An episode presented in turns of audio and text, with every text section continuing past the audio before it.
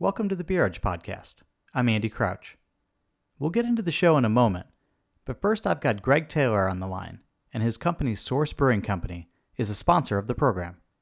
We're talking about Source Brewing's Inclusion and Diversity Scholarship. Hi, Greg. Tell us a little bit more about the scholarship.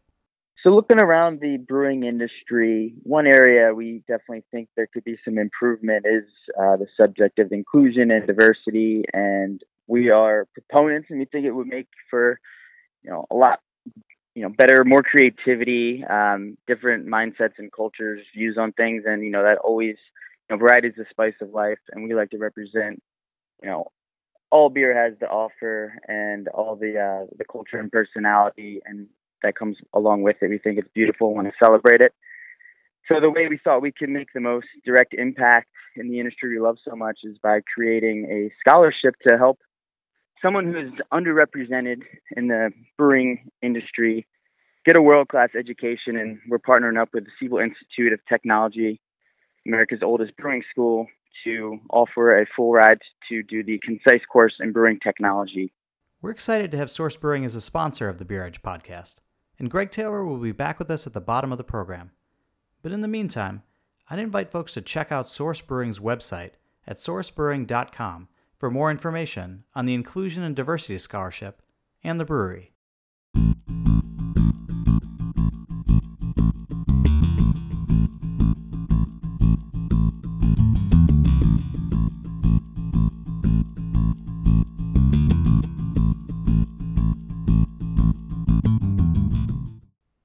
Thanks for listening to the Beer Edge podcast. Before we get to this week's conversation, I'd invite you all to visit beeredge.com to sign up for our weekly newsletter or grab some merch. For all of you smoked beer fans, you've got to get your hands on our new Camp Rauchbier t shirts and our slick camping mugs. And for those of you who love lager beer, of course, you can help us as always by defending Pilsner and buying a t shirt and a big, beautiful lager mug. I'd also invite you to check out my partner John Hall's podcast Drink Beer, Think Beer, which drops with new episodes every Wednesday. John is a master of the engaging, lively interview, and his style always brings out the best in his stellar guests. And check us out on social media. We're everywhere at The Beer Edge. It's been an exciting week here at Beer Edge. After a year and a half apart, John Hall and I finally got together to share beers in person, and it was pretty awesome. We're making exciting plans for the future of Beer Edge, and we're looking forward to sharing them with you soon. We also got to hit up the opening of Notch Brewing Company's new tap room here in Boston, something I've been eagerly awaiting for more than two years. And it was worth the wait. With a proper and stylish beer garden filled with authentic German communal tables and some of the best lager you're going to find stateside, it's a little slice of heaven, and thankfully only a very short drive from my house. As I travel around the country, I often visit places that I wish were closer to home, bars and breweries I'd visit a couple of times a month if I could. And Notch's new spot definitely has that feel. One where you can clink half liter mugs of beautiful lager with close friends and share tables and jokes with total strangers who share your love of classic styles. And there are a few people I look forward to sharing a beer with more than today's guest. Chris Shepard is one of the keenest voices in the craft beer industry. A senior editor for Craft Brew News at Beer Marketers Insights, Chris covers the trade side of the craft beer industry with wit wisdom, and a healthy dose of skepticism. And you might wonder how a trained actor and theater director found his way to writing about the business of beer. As you'll hear Chris tell it, Beer Marketers is a 50 year old company, a true family run operation, founded by Jerry Steinman. His son Benj, a fixture in his own right in the beer business, followed in his dad's footsteps and now runs the show. And there at his side for more than 40 years is Eric Shepard, Chris's dad. Eric who I've had the pleasure of sharing beers with, is the VP and executive editor who joined BMI in 1977. BMI is one of the oldest and longest running beer publications out there, certainly on the trade side of things. The company produces a handful of newsletters targeted at the broader beer industry, as well as sponsoring conferences throughout the year. It's a critical voice in the beer trade, but it long focused almost exclusively on the big players for its largely wholesaler audience. But in recent years, the company has moved to expand its reach. One of the most prominent craft focused efforts has been Craft Brew News, which Chris writes and edits along with Benj's son, David. See? A true family operation spanning three generations. Chris is one of my favorite people in the beer world. With more than 11 years covering the industry, he's smart, compassionate, and thoughtful. And sadly, we only get to see each other once or twice a year, at big beer events usually, like the GABF or the Craft Brewers Conference. And as you'll soon hear, he's an exciting voice in the world of craft beer, and I'm looking forward to our next round together. Here's my conversation with Chris Shepard of Beer Marketers Insights. For those in our audience who are not familiar with maybe more of the trade side of writing, can you give us a little bit of background on yourself and then also talk a little bit about uh, Beer Marketers Insights, your the employer? Absolutely. I am now almost very close to 11 years into covering the US beer industry and primarily the US craft beer industry for Beer Marketers. Uh, beer Marketers is a 50 plus year old company. I guess we're about 51 now, uh, founded in 1970 by my boss's father. So, my boss is Benj Steinman. Uh, he's been doing this for about 40 years, uh, following in his father Jerry's footsteps. Uh, but I am also follow- following in my father's footsteps. Uh, as I know you know, Andy. Mm-hmm. Uh, my dad's been doing this for about 44 years and actually retires in a couple months. Um, and they're they're they were they're family friends actually. Like I, the fun story I always like to tell is um, the first Shepard um, to work with a Steinman was actually my great grandmother. Oh wow! Uh, who worked for uh, Jerry before he founded Beer Marketers. He, she was his um, uh, uh, sort of executive assistant in, I believe it was he was in advertising, if I'm remembering correctly, before he started the the newsletter. Um, and it started, Beer Marketers started as a every other week uh, sort of four page printed newsletter because it was the 70s. Mm-hmm. Um, and that publication is called Beer Marketers Insights and still exists. But over the last 50 years, uh, we have launched I want to say the number is six other newsletters, uh, including our sort of fast news. Now daily, it's it, it only was in the last year or two that it truly became a daily publication called Insights Express, um, and both of those publications are focused on the total beer industry. I primarily am uh, write for and am the senior editor for, or one of the senior editors for uh, Craft Brew News. Uh, my my co-senior editor is David Steinman, who is Benj's oldest son. Uh, I also work on a bunch of our alcohol issues insights publication, which is policy and science focused. Um, we have a non-alc letter. Uh, we do some webinars. We do event to events every year, uh, and you know we're we're really. I like to think of it as historically speaking and traditionally speaking uh, we tell the industry some uh, about how it's growing or not growing uh, in, in, ways that that hopefully it didn't uh, entirely know before uh, we wrote it. We do a lot of data tracking. Uh, we, we have to work with numbers a ton.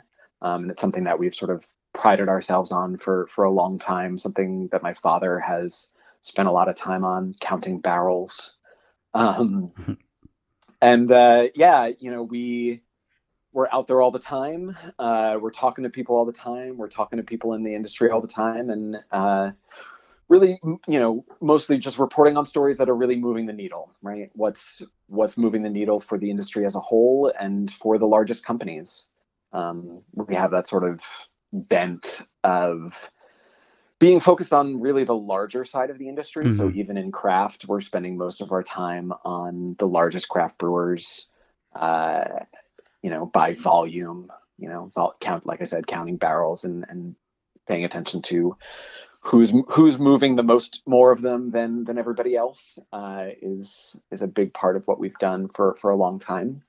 Um, but I will say that's something that we've started to wonder about uh, in recent years and, and thinking about uh, other ways of, of going about covering the industry uh, and, and some of the other forces that are impacting it. And, and that's something that we've been talking a lot about, certainly in the last year or so, but especially in the last sort of six months, I would say.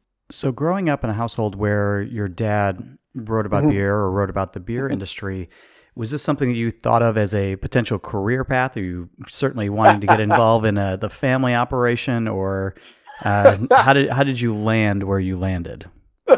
because my mother told me to. Yeah. Um, no, really, I and I laughed there, and I, that because I not remotely, I had no idea what my father did. Even though, even though working at Beer Marketers was my first job, right?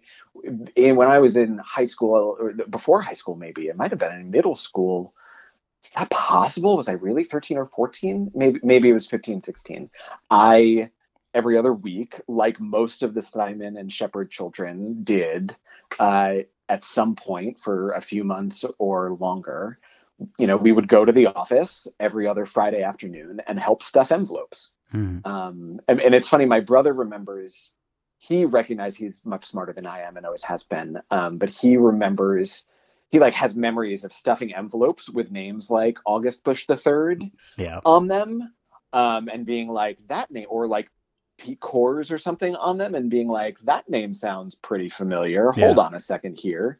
Um, but I was completely blissfully ignorant. I was just putting orange paper in white envelopes. Mm-hmm. Um, I didn't really have an awareness of or, or care what it was or what it meant. Um, it really wasn't until, you know, uh, unfortunately, after I started working at beer marketers as an adult, that I really gained a cognizance of what we did and and where the publications went and what you know whether or not and to whom they mattered. Um, i had i didn't drink beer didn't like beer um, until you know uh, pretty soon before i started working for the company. Um, and i always say you know people talk about their aha moments of like, oh, I mm-hmm. had this craft beer and that changed everything. I never, I never had one of those. Um, at least with drinking a beer, M- my aha moment was on doing the research to to write a sample issue uh, of Craft Brew News before I started working there, um, and sort of learning about these companies and being like, hey, this is kind of cool. Um, and yeah, you know, they, they, they to explain the mother comment, like they knew they were going to start Craft Brew News. They knew they, my father and and uh, Benj, my boss, had discussed they they would probably need another writer at least part time to to help them accomplish it. Um, and my as the as the legend goes, my father mentioned this to my mother over dinner one night, and she said, "You should ask Christopher." I went to school for theater, uh, English, and dance. I was trying to do the starving artist thing in mm-hmm. Brooklyn uh, working at Starbucks and, and teaching test prep. Uh, and uh, my mom didn't want that life for me and thought she might have saw another one. Uh, and here I am today. Mm. So, did you have any trepidation of going into a you know a sort of small family business operation, or did it feel like a you know place that you had sort of known you know since you were a kid? Yeah, I mean, these were people that I grew up with. That I, you know, Jerry, my, you know, Benj's dad, Jerry, and his his late wife Irene were like grandparents to mm-hmm. me. You know, I I got gifts from them every Christmas.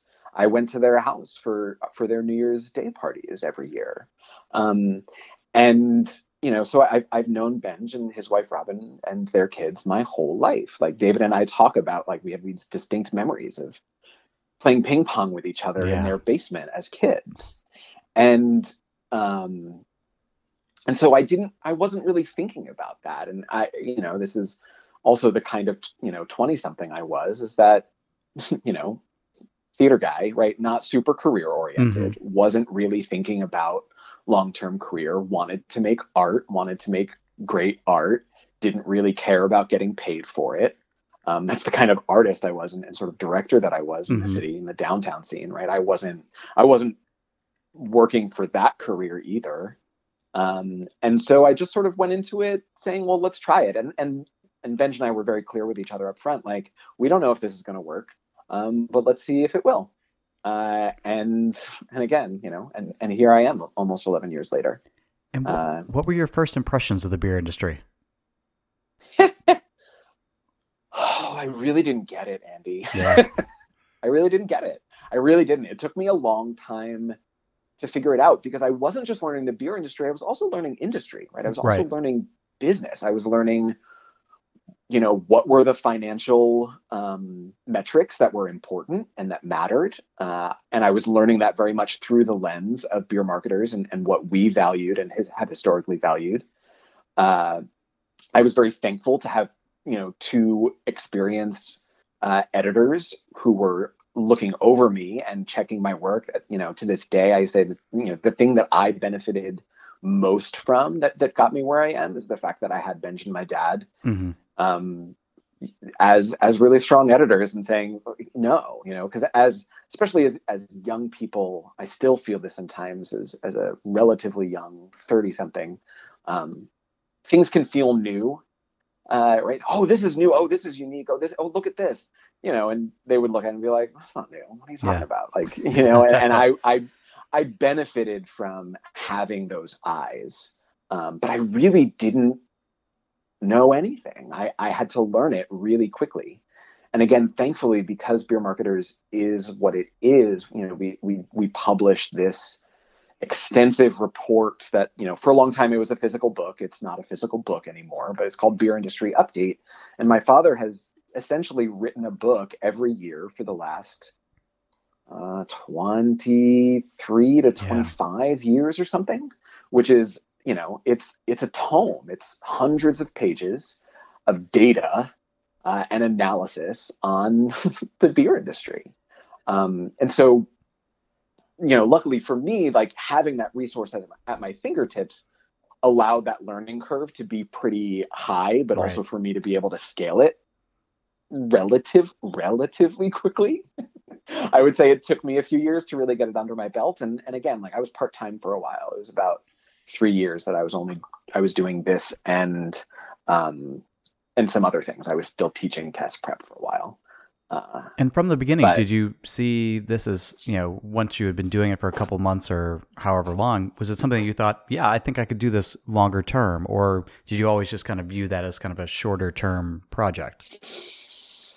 I, you know, I wish I could tell you. I feel like I'm revealing myself as being, you know, especially then, incredibly naive. But I, I, I really wasn't thinking about it uh, in that way. I, mm-hmm. um, I was still like I, I was still very enamored with craft and with some of the stories of craft, which I think in recent years we've gained a better understanding of, of ways of talking about them that's a that honors the complication, right, of some of the myths uh, in in some of the mm-hmm. origin stories of craft, right? That that it's not also sunshine and and, and rainbows, right? Um, but I was super enamored with that, and and honestly loved the fact that I was being paid to write. Yeah, you know, I I was a theater guy, but I I've also been a writer, uh, probably even longer.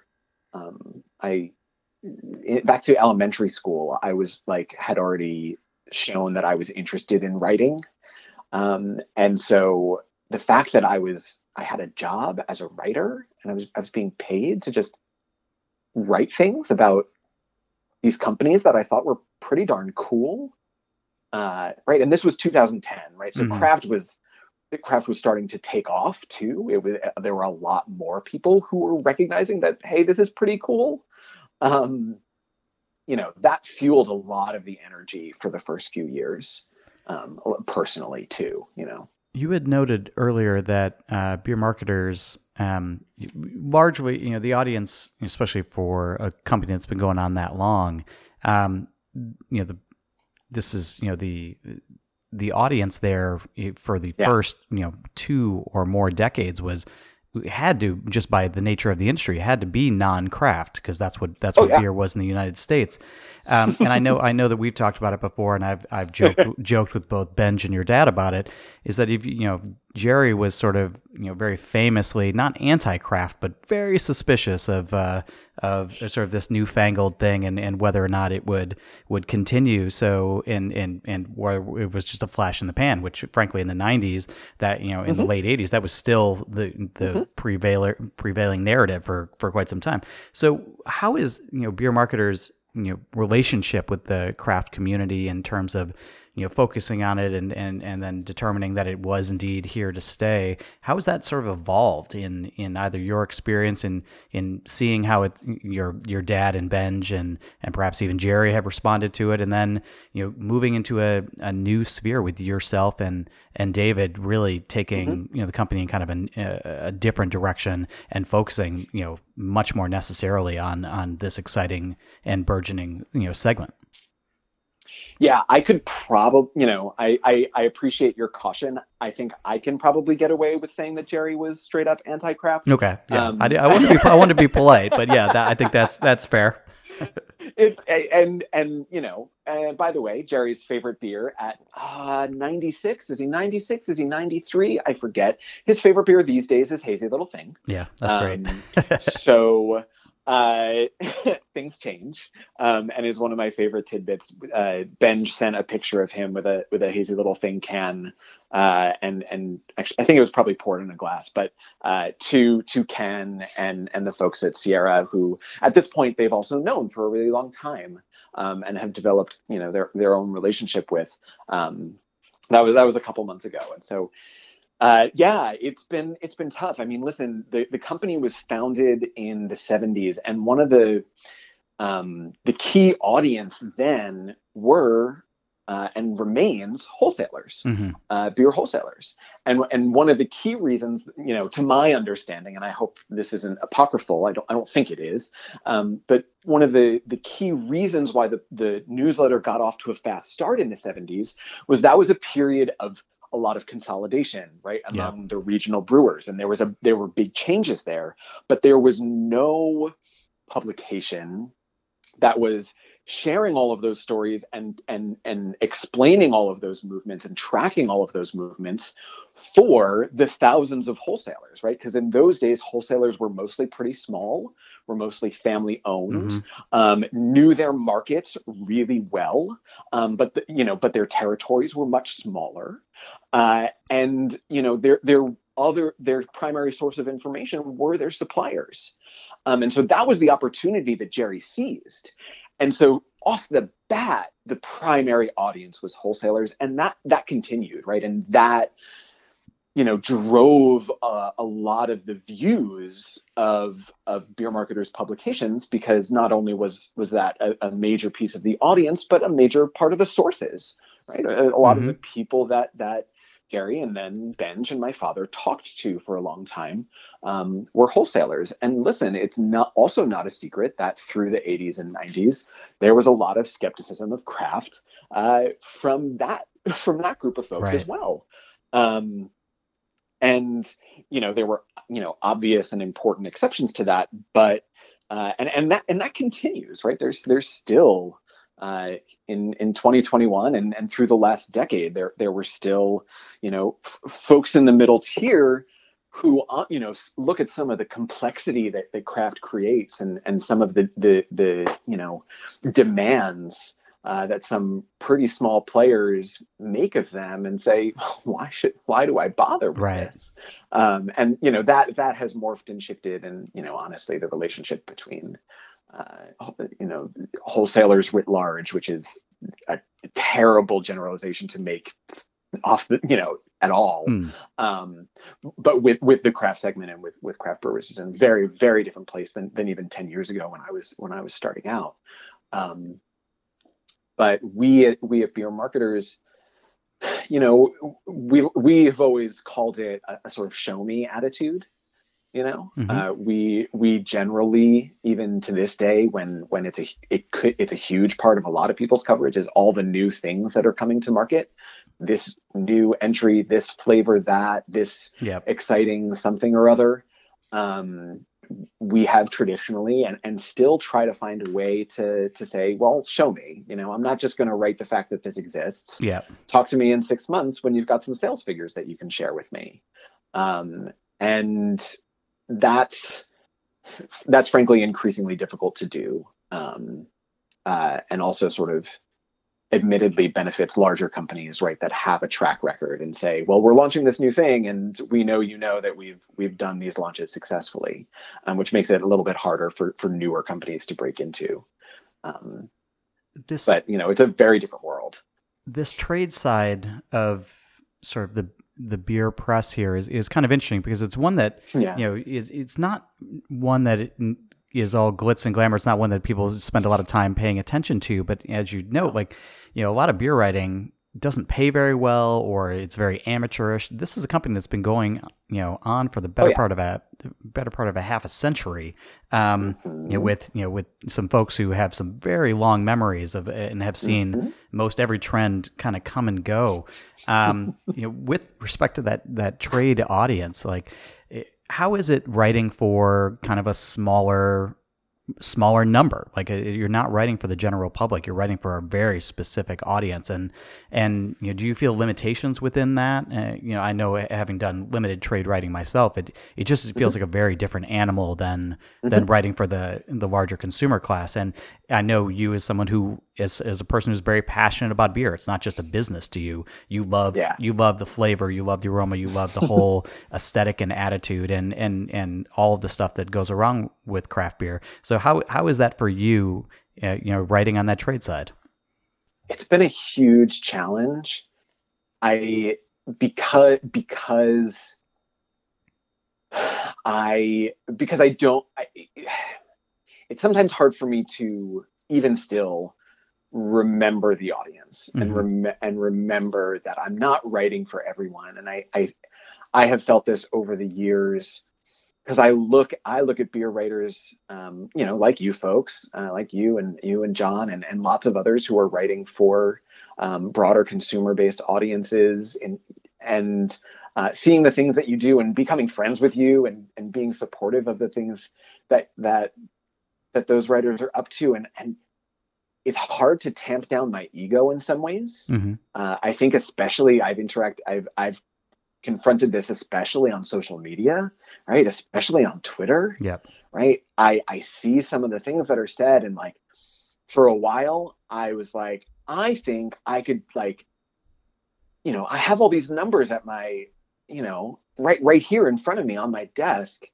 And some of the things that get written or some of the things that get tweeted, like, no, they're just wrong. I should just fact check Yeah. everyone. And I very quickly recognized that it was like, there's no way that I'm going to be able to do that. First of all, um, there, there, it just would take, unfortunately, far too much time.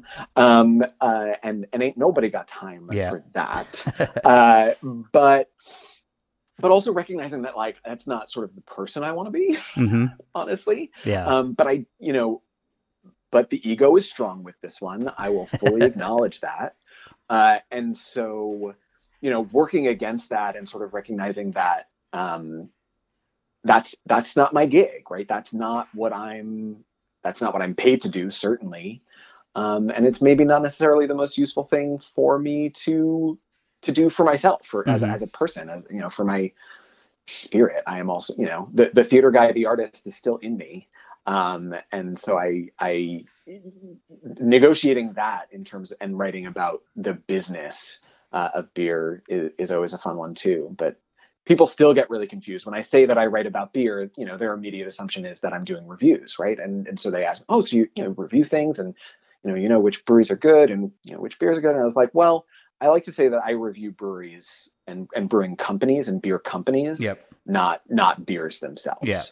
Um, and that they sort of get that, but even the general public, a, a, lot, a lot of folks don't really interact with any form of trade press. Mhm. yeah um, and so figuring out how to how to uh, help folks understand what it is that I do on a day to day basis is not always not always simple.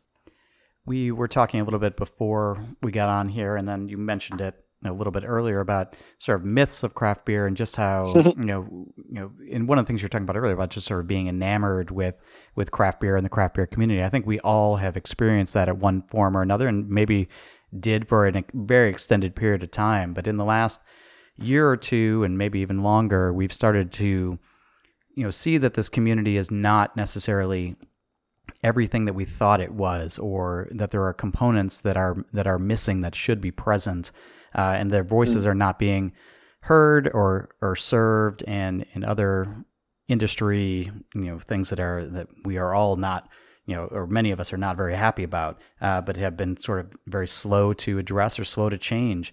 Uh, what are some of the things that concern you in the beer industry, or what are some of the things that you think you know should you know should be subject to change? Oh, there's so much. I know. I recognize that's the, that is like, the broadest it, entry point to this conversation. Question. Yeah, sure, sure.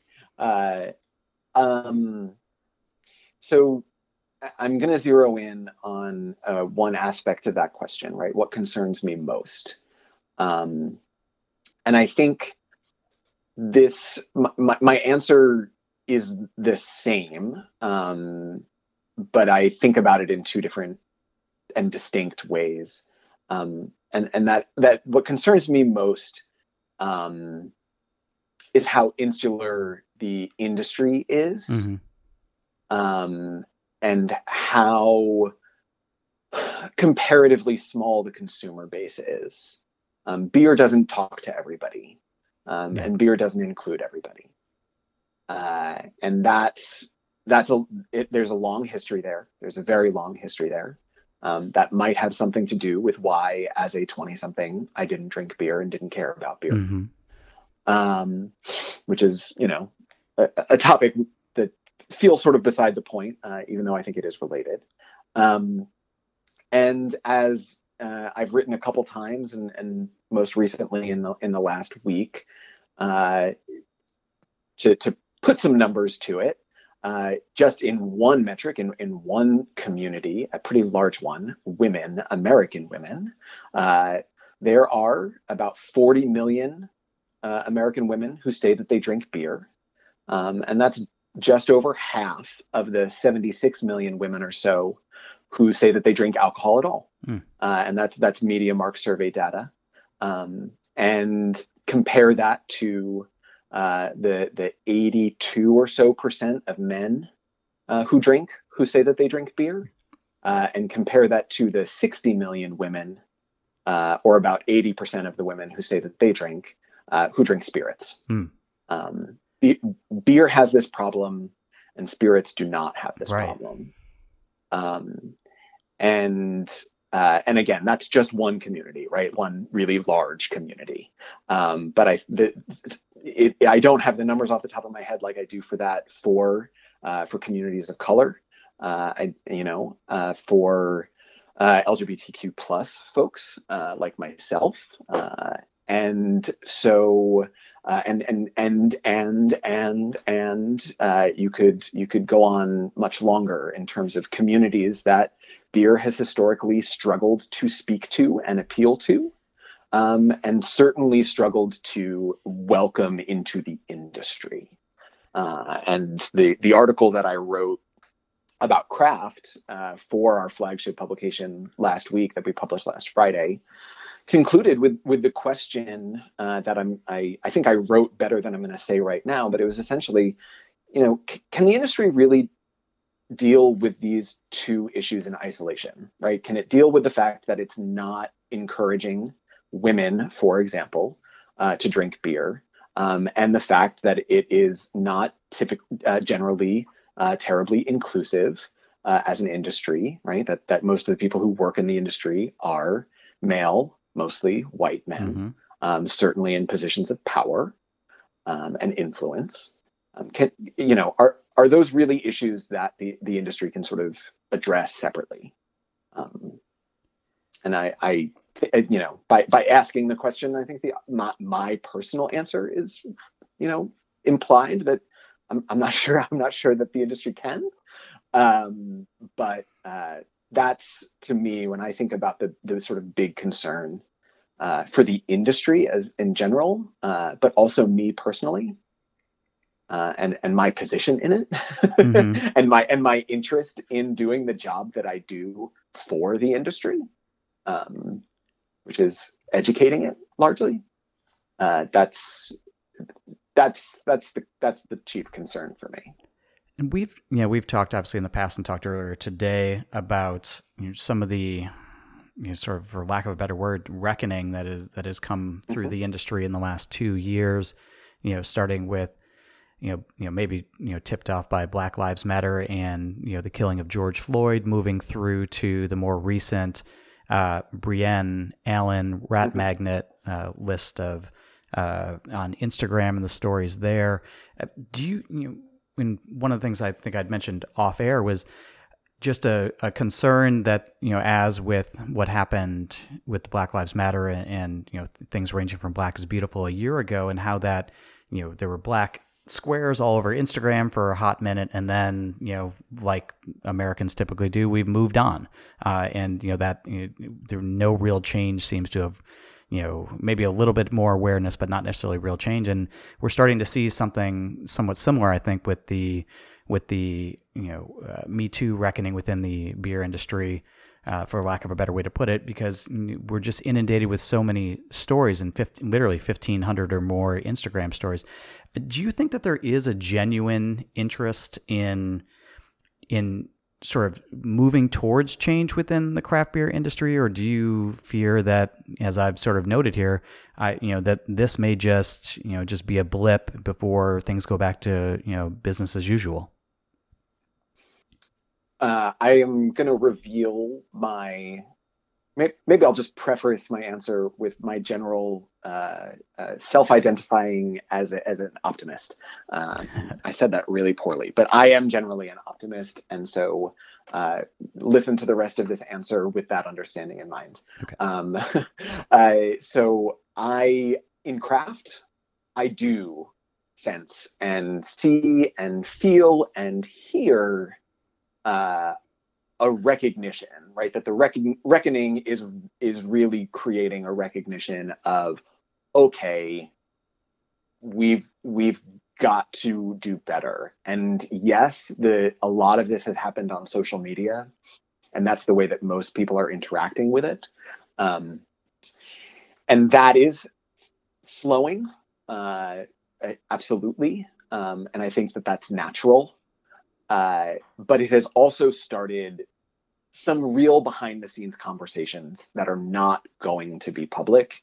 Uh, and and the where they lead uh, is also not necessarily going to be as public, mm-hmm. uh, certainly as the reckoning has been for the last month. And but the conversations that I've been having with folks are very much around that work, right? Which is the harder work, which is the longer term work.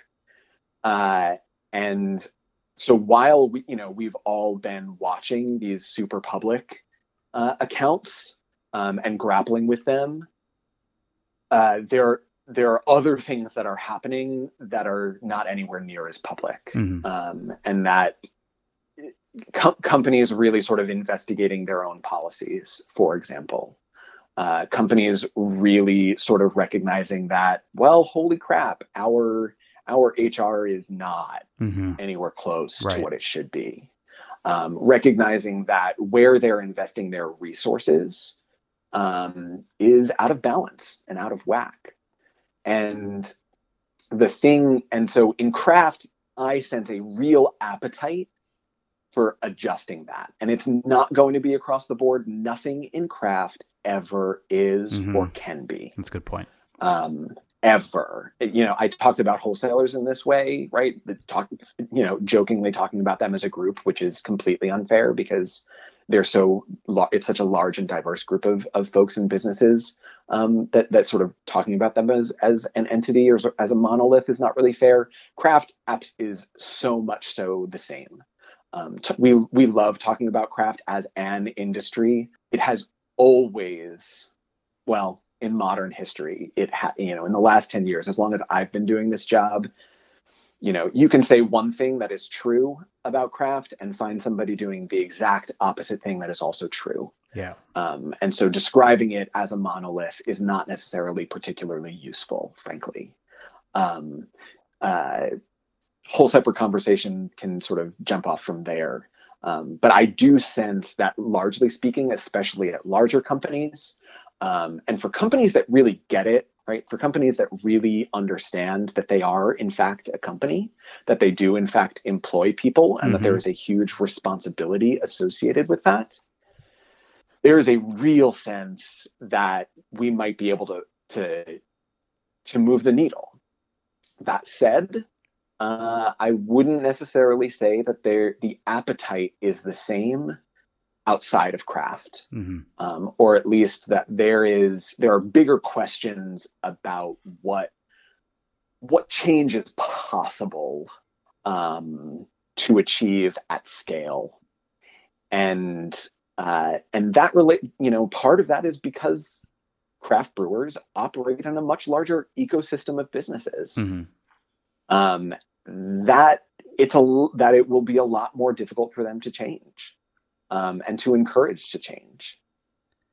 I'm gonna I'm I'm gonna I if you if you allow me for one Oh, more ahead. second, you know I'll I'll do the uh, I'll do that thing where I say and but but but but Yeah. but but but we we David jokes with me all the time. I will write three sentences in a row that begin with the word but, uh, and he'll be like, Chris, you've done the but but thing again um, because I always love to contradict myself. Sure. Um, uh, I did it on the phone with John the other day. Uh, uh, uh, John Hall, your lovely Mhm. business partner. Um, the you know, but to to sort of zoom out even further, right? So in craft, I sense that there's this appetite within the beer industry writ large. I I see more questions about that. Um, but when I zoom out even further, we're also inside of a moment where the business world is recognizing in a much clearer way again that that sort of value system or or where the investment is is maybe a little bit out of whack Right. um, and that the attention on growth and the intention and the attention on the bottom line has maybe not served everybody uh, as well as it could. There's a there's a big big attention on on what what they call ESG uh, or environmental uh, uh, environmental social and governance. Um, which is essentially, you know, d- does this company care about the environment, right, and recognize uh, that it that it ha- that it exists on a planet and in a place that requires care. Uh, does it does it does it does that company care about its social impact? The fact that it sells things to a whole bunch of of consumers uh, and that it employs a whole bunch of people. Um, and government governance, right? How it is governed. Who are the people who are making the decisions, and how are those decisions being made? Um, there is there's we have noticed at beer marketers a big uptick in attention on ESG, not just within the beer industry or the alcohol beverage industry, uh, but in the broader business space, uh, with Wall Street analysts paying a lot more attention to it, writing long reports about it, and and frankly, you know that's that's a sh- that's a bigger shift and that's a broader shift uh, that I think this also um, this storyline to my, to my eyes hooks into, um, and so those those are the contexts that I'm hmm viewing this inside of. Um, and I think it, again that gives me hope, right? When when you when you have Wall Street sort of saying, well, maybe we should care a little bit more about people and planet. That you know, honestly, gives me a little bit of hope hmm uh, that that folks are recognizing that that maybe growth at the end of the day, maybe money at the end of the day, isn't the only thing, right? Maybe there's maybe that's a part of a bigger picture, uh, and and that frankly speaks to my interests and, and my sort of value system in a little bit more of a direct way uh, that I'm frankly excited to have the chance to explore uh, in my job and, and in the, these publications. And that's actually an excellent transition to my next question, which is to sort of to move the move the chain the question of you know will change occur to you know, what subjects do you think are undercovered you know by the or not covered enough by the beer press uh, or ones that you think deserve more attention than perhaps you know perhaps are getting. And, and maybe it's just because you know we're we're so busy trying to handle day-to-day news or or trying to you know deal with things like covid or what have you but that we miss miss sort of broader themes or broader subjects. That's tough. That is that is a tough question, uh, and it's you know honestly it's one that I ask. Mhm. I, I ask that of readers all the time. Anytime that I interact with someone who I know subscribes, like one of my first questions is always like, "So what am I? What am I missing? What am I not Yep. covering?" Right? And they always sort of look at me like, "Uh, I don't know. like, isn't it your job to know Yeah. what?" um, of course, in this context, this is a, a very fair question of me, so uh, that's not a criticism. uh, um, I, I, I, and I would, I would say that it's, and and maybe this is just where my brain's been a lot for the last certainly six months, but, but really year plus, um, is that I've been hungry for more stories about the interactions, not, not just of a business that's growing or a business that's just been founded by somebody who doesn't look like every other craft brewer. And like, listen, I, I love those stories. I mm-hmm. love reading them. Um, but I'm interested in, in maybe some of the way that some of these companies are already interacting with these topics in, in different ways or unique ways. Um, we, we sometimes see stories about uh, I think they've been around longer, right? Environmental and and what sustainability uh, stories about whether it's technology or a project uh, that a, that a certain brewery has has implemented or invested in uh, that makes them either more water efficient or you know uses energy in a different mm-hmm. way. Um, I, I'm interested in going a little bit deeper, I guess, and and I'm still sort of developing my own uh, uh, just sort of understanding of how to talk about some of these things, frankly, and how to write about some of these things. But I, am interested in more interactions with the community. Uh, I think, right? Like, how does that decision actually impact the city that they're in mm-hmm. or their neighbors? Um, how how are how are breweries sort of functioning within their communities in different ways? We always talk about especially craft breweries as these community meeting places. Um, but we often just talk to breweries about that. yeah.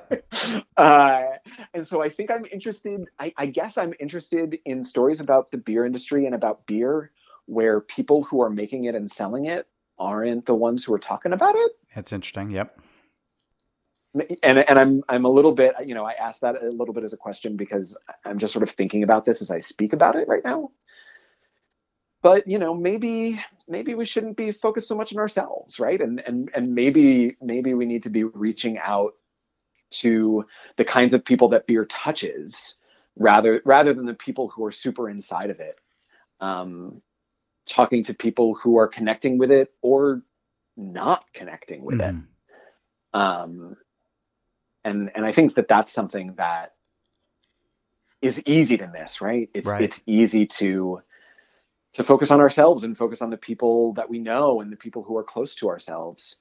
Um, and to, to go back to that theme of, of inclusivity and, and sort of welcoming, well, if we look around and start thinking a little bit more, it's like who's not in this room? Mm-hmm. Um, and, and that works a lot harder, right? That works a lot tougher. Uh, but I think that there's a storytelling side of that as well. Uh, and that I think all of us who are writing about beer right now could could be thinking about more deeply. Welcome back to our conversation with Greg Taylor of Source Brewing, a sponsor of the Beer Edge podcast. You also have some other exciting news. Why don't you tell us about uh, the new location? Source Brewing will be opening up our second location. It's going to be, uh, so we have the Farmhouse Brewery in Colts Neck, and this will be Source Urban Brewery in the heart of Fishtown neighborhood of Philadelphia, which is really exciting. There's a lot of creative and artistic energy with bars and restaurants and, and other artists in town that we're, we're really looking forward to moving in there and um, delivering some excellent beer drinking experiences. If we could direct people um, to careers at sourcebrewing.com. Uh, if you're qualified for our diversity and inclusion scholarship, so you're part of a a group that may be underrepresented in the brewing industry. This can be females, ethnic minorities, uh, transgender, you know, any sort of, um, you know, underrepresented group. You're eligible for the scholarship. So it could shoot us an email to careers at sourcebrewing.com and just tell us why you're interested in getting in the brewing industry. Also, if people are in the Philadelphia area and looking for employment as chefs, beer tenders, hostesses, line cooks, we would love to hear from you. And uh, we encourage you to apply also at careers at sourcebrewing.com.